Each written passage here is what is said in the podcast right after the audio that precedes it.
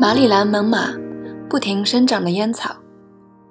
几十年后，在马里兰州南部山谷中，意外发现了一种新的烟草品系，它重新激发了人们对植物如何看到世界的兴趣。自从17世纪末第一批殖民者到来之后，这些山谷就成了美国最大的烟草农场所在地。当地的萨斯奎哈诺克等原住民部落已经种了几个世纪的烟草了。烟农从他们那里学到烟草种植的方法：春天播种，夏末收获。有的植株则不收获其叶子，而是任其开花，以结出供下一年播种用的种子。一九零六年，烟农开始注意到一个新的烟草品系，其生长似乎无休无止。这个品系的烟草可以长到十五英尺的高度，长出近百枚叶子，直到霜冻来临才停止生长。乍一看，这样健壮不停生长的植株对烟农来说似乎是天赐良种。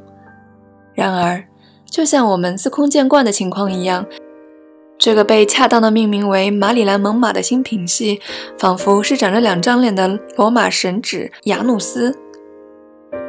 一方面，它生长不休；另一方面，它很少开花。这就意味着烟农无法收获种子供来年播种之用。一九一八年，美国农业部的两位科学家怀特曼加纳和哈里阿拉德开始着手调查为什么马里兰猛犸不知道何时停止长叶，开始开花结果。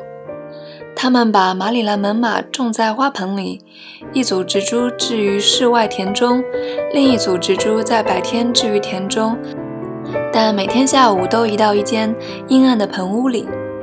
他们发现，仅仅简单的限制植株看到光，已足以使马里兰猛犸停止生长，开始开花。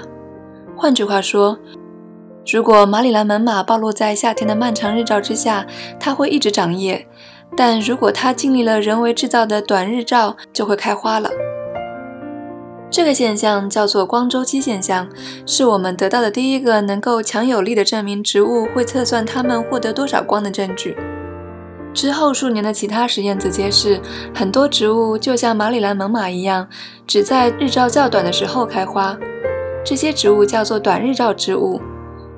菊花和大豆就属于短日照植物。有些植物的开花则需要长日照，如鸢尾和大麦就是如此。这些植物叫做长日照植物。有了这个发现，烟农现在就可以通过控制植物看到的光来调节花期，使之遵循自己的生产计划了。无怪佛罗里达的烟农没过多久也发现，马里兰猛犸在他们那里可以生长很多个月，因为喷不到在马里兰州会碰到的霜冻问题。